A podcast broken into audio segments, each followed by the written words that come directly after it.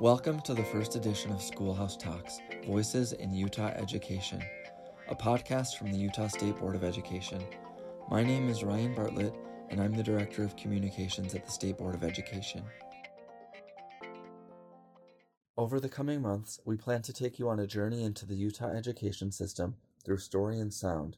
With our State Superintendent of Public Instruction, Sydnee Dickson, we'll be visiting schools and classrooms throughout the state where we'll speak with educators, students, and administrators to learn more about the good things that are happening in Utah education.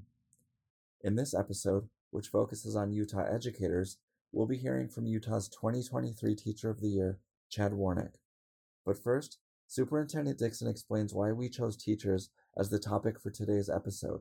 Then, four students from the Salt Lake area tell us about their favorite teachers. Why are teachers important? Why did you decide that teachers would be a great way to launch this podcast as a topic? Everybody has a story about a teacher. For me, it was my grandmother. She was my very first teacher as a student in a eh, two room rural schoolhouse. She was my teacher actually first through third grade. And I just thought everything she did was magical. I did not have being a teacher on my radar.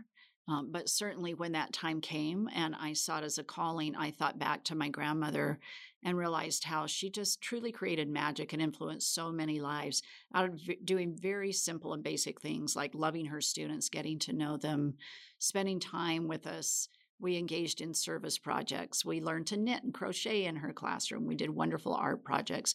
We learned to love literature. We learned about the Constitution, and it goes on and on. Those were things that I experienced in a two room schoolhouse with a wonderful grandmother as my teacher second to parents who are their child's first teacher, teacher are the most influential adult in a child's life. And everybody seems to have a story of success or challenge that somewhere a teacher along the way impacted their thinking, their behavior, or helped them create a dream for themselves. So when I ask people about their journey, which I often love to do, so frequently a teacher is mentioned in that journey.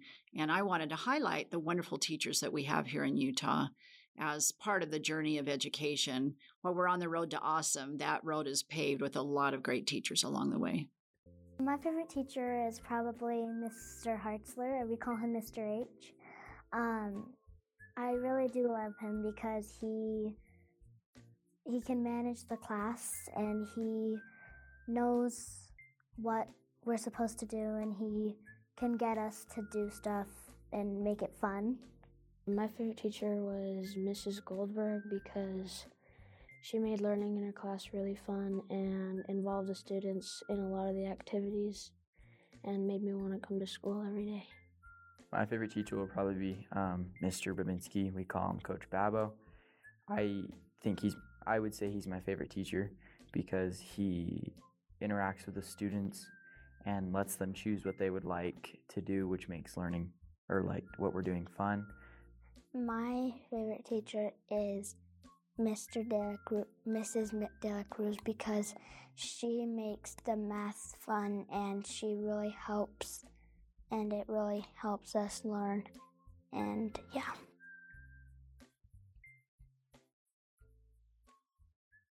On a recent visit to North and South Sanpete school districts, we had the opportunity to tour the new greenhouse behind Manti High School with two ag students and their teacher, Mr. Kilmer. Outside the greenhouse, Superintendent Dickson asked the two students what important lessons they had learned from Mr. Kilmer and from their experiences in FFA. Uh, let's, uh, can we interview you? Can we record you? Oh, yeah, go for it. Okay, so what's the most important lesson that you think you've learned from um, your uh, FFA work?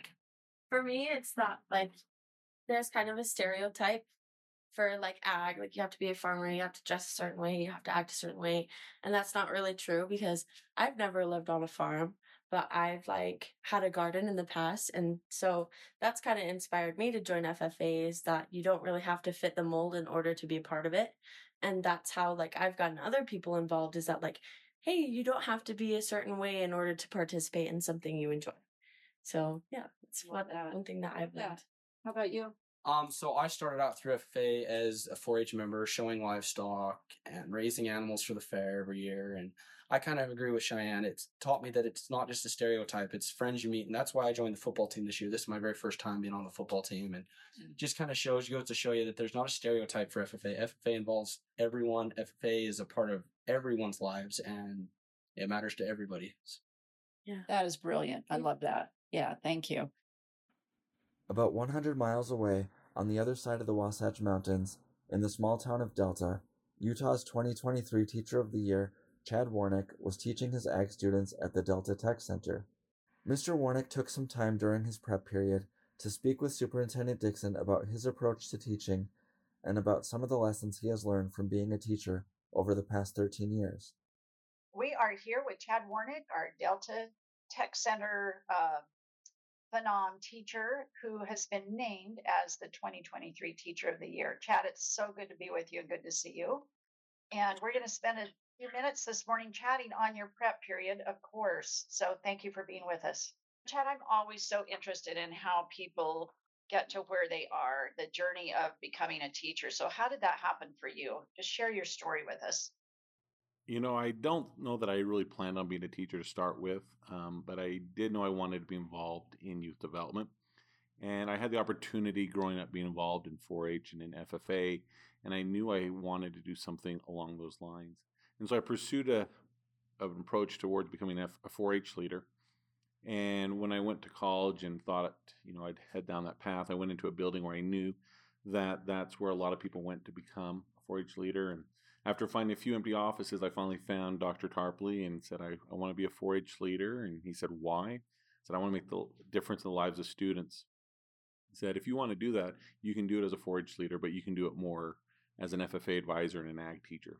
And so 15 minutes later, I had a four year plan and I was going to become an ag teacher. And since then, I've never looked back. And it's been a, one of the best decisions of my life. Well, in everybody's journey, there's a story of a teacher, and your awesome dad was also Teacher of the Year back in 1990. Such an honor to meet Waldo Warnick, and, and so excited to make that connection, which we didn't know until the night of your announcement. So I'm sure that he had an influence, but also there were probably other teachers that now that you're reflecting back had an impact. Can you talk about those teachers on your journey that may have influenced your decision to become a teacher?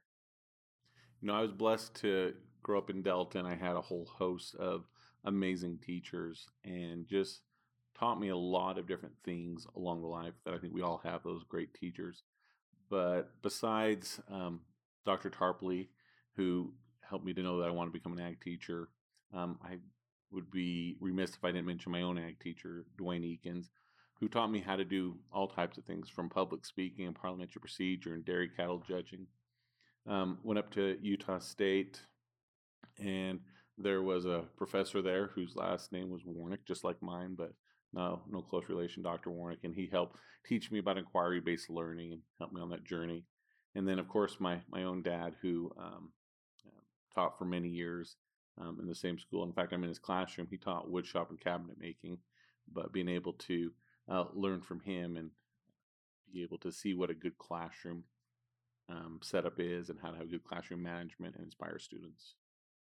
Well, I've had the gift of watching you in action. And so translating what you just talked about with the journey you had with teachers who influenced you, you have stated more than once that, you know, you're a person that you're aware of your students and their potential. And you really try to help them find their path in life. So how, how do you do this? What does that process look like? I, I know what I observed, but I'm really curious about your metacognitive approach to that. How do you how do you tap into a student's potential and bring that out in them? You know when i see students i try to always find out what are they interested in and build from there. And just like in agriculture you know we, we plant seeds and then later we harvest. Uh, one of the main ways i get potential out of students is i plant a seed of you know i think you'd be good at this or um, have you ever considered trying this and then i just walk away and let it kind of um, develop and germinate and come back and ask them later on. And most of the time they'll say yes. But kids are instinctive in the fact that when you ask them to do something, especially if it's challenging, they're going to say no. So I do my walk away method, and then kids will usually respond. And so I've had students who have done all types of things from choosing to raise animals to um, competing in competitions to uh, taking on officer and leadership roles that really push them outside their comfort zone. But when they reflect back, it's something that they're they're grateful for because it allowed for them to apply what we're teaching in the classroom in a hands-on, personal, um, relevant way in their life. Yeah, I so appreciate that. I've noticed that in my own family with nieces and nephews who were, have been involved with Future Farmers of America, and just the opportunity to have that coaching from an adult and help them raise an animal and take it to show, uh, to watch their confidence. A couple of really bashful kids suddenly have confidence in speaking and making eye contact and carrying themselves different. Just things that are lifelong lessons. Our ag teachers are masterful I had the opportunity to be in your classroom and watch the first dissection of the year. And that was, boy, that was something to behold. I want you to talk a little bit in a minute about how you organize with a community, a small rural community like Delta seems to be able to rally around you and the projects that you work on with your kiddos. So I want you to talk a little bit about kind of that community connection that you've had and the things that you're trying to do and expand. But to watch these kids come in and have everything so prepared to unfold the reproductive organs of a cow and to see all the prep work that went into helping them understand the different reproductive parts and then be able to be hands on and look at all of that. Uh, just kind of talk about the preparation that goes into your hands on work because uh, the work of an ag teacher is very much project based, hands on. How do you prep all of that and work with the community to bring those experiences to the kids in a very rural area that's just so full of energy and potential and awesomeness. I'm grateful to be able to live in Delta and to have the relationships and connections that we have. And our community has been all in and supporting our program. So recently, when we did our dissections, I just had to call up our local butcher and say, hey, you know, this is what I need. And he said, okay, when do you want it? And we were able to uh, have those things so we could be able to dissect. And it's more than that. You know, we teach a floral design class and you know I invite a guest designer in once a month to help share with kids a different style than what I do, so that they can have more influence. And most of our designers that come in ask if they can do it every month because they love the interaction with the students so much. We have a school farm that when we first started wasn't much, and our community has come in and helped to build this amazing facility in there. And people have donated their time, their equipment, um, some people donated money, whatever it is. And so we have really great resources that helps connect kids with the careers that are here. And our community is able to come in, whether it's to be a guest speaker, be a chaperone on a field trip, to be a, a judge or a coach for a kid, maybe in a public speaking contest, an event contest, or a whole host of other things. So the biggest thing when getting community support is to not say no for them. Ask them, ask them how they can help, how they want to help, and usually, once they've done it the first time, they're hooked and they'll just keep saying, What more can I do to help you? And it'll build in your community pretty fast. I love seeing those routines in your classroom. There was a, a girl that I was sort of sidled up next to, looking over her shoulder. And without any prompting, she looked at me and kind of whispered, I love this class so much, but I am so not into this. And I am sure over time, again, that was the first dissection, but just watching, nobody backed off and said, I'm not doing it. Everybody followed the procedures, the safety procedures, and they got right in. Some were more eager than others. But what have you noticed over time through through the semester? What will you see in your kids over time that you're so proud of? Yeah, I can't help but thinking the first time I ever did a dissection, I had most of the drill team in the class, and they didn't want to participate at all. I said, that's fine. Just stay close to where you can kind of see what's going on. And as we started doing it and they were able to see, they started getting closer and closer and closer. And it ended up being that as we got further and further in, they started picking up the tools and then they were in there and they were almost pushing the other kids out of the way so that they could do it. Sometimes students just need to have the permission that's okay to try something. Sometimes kids just need to be able to um, try it a little bit and say, oh, I kind of like this. And not everything has to be that way, such as with dissection. It can be something like getting up and doing a group presentation. You know, we start with some small stand up and shares, and then we try and grow it in to where our seniors are writing prepared speeches and pres- presenting on them, or they're demonstrating parliamentary procedure, or they're doing uh, different types of team building group activities and workshops that they're teaching to younger kids. And so it's starting small, getting them comfortable, and then continually pushing that comfort zone larger and larger so that they can try and do more and more things. I love that. And you've got some big plans. I I appreciated being in your setting and knowing that you're thinking about and working on putting an orchard in and having all these opportunities for kids. Um, I got to see your greenhouse that's almost completed. So as you try to expand offerings for students, uh, what does that mean to the community? How does that relate to rural Utah or wherever they want to move? How does that build up your community as you're thinking about building up individual students? Because you're doing both at the same time, building a student, building a community. I loved being able to to see that. What do you? Can you talk a little bit about what you've noticed over time as you build out some of these projects for kids and, and provide them with opportunities? So, my first year teaching, sometime in the spring, I remember a student in my animal science class in frustration as we were having another lecture or video or whatever it was that day, said, Mr. Warnick, are we ever going to do anything with animals? And so I stopped and reflected very quickly and thought, yeah, I can't imagine um, taking a woodshop class from my dad and not doing anything with wood, but here I am teaching animal science class and we aren't doing anything with animals. So we stopped our lesson right there, had a conversation. The next day, we went up to some property next to the school that the school district owned that had some old sheds and corrals and let the kids say, okay, what's your vision? What do you want to do? What type of experiences do you want to have? And they wrote down their ideas. We spent the next few class periods having them organize their ideas. They developed plans on what type of facilities they wanted, what materials they would need, and they made um, proposals and presented them to the class. We took the best idea from those classes, put them into a final proposal, went to the school board, and the kids shared with them their plan. The board approved their plan when we took it to them, and that started us building a, a pig facility. And so now we had this opportunity for kids to go up in class and have hands on opportunity with pigs, and kids could raise their own pigs there and from there, we expanded into now we have dairy cattle. We've raised chickens and we've had rabbits up there. And we do a lot of goats. We've even had a wild horse and a wild burro that we did a program with the BLM. We've just finished a pheasant facility. We're building an orchard. So all these things have just snowballed from student interest. And every year we let the students that are in that year say, What do you want the focus to be? And so we try to continually go back and have the kids have a voice in choosing what they want in their education and then now, when we talk about animal health, we don't give shots just to oranges. Now we go give them to the animals. And that's a totally different experience.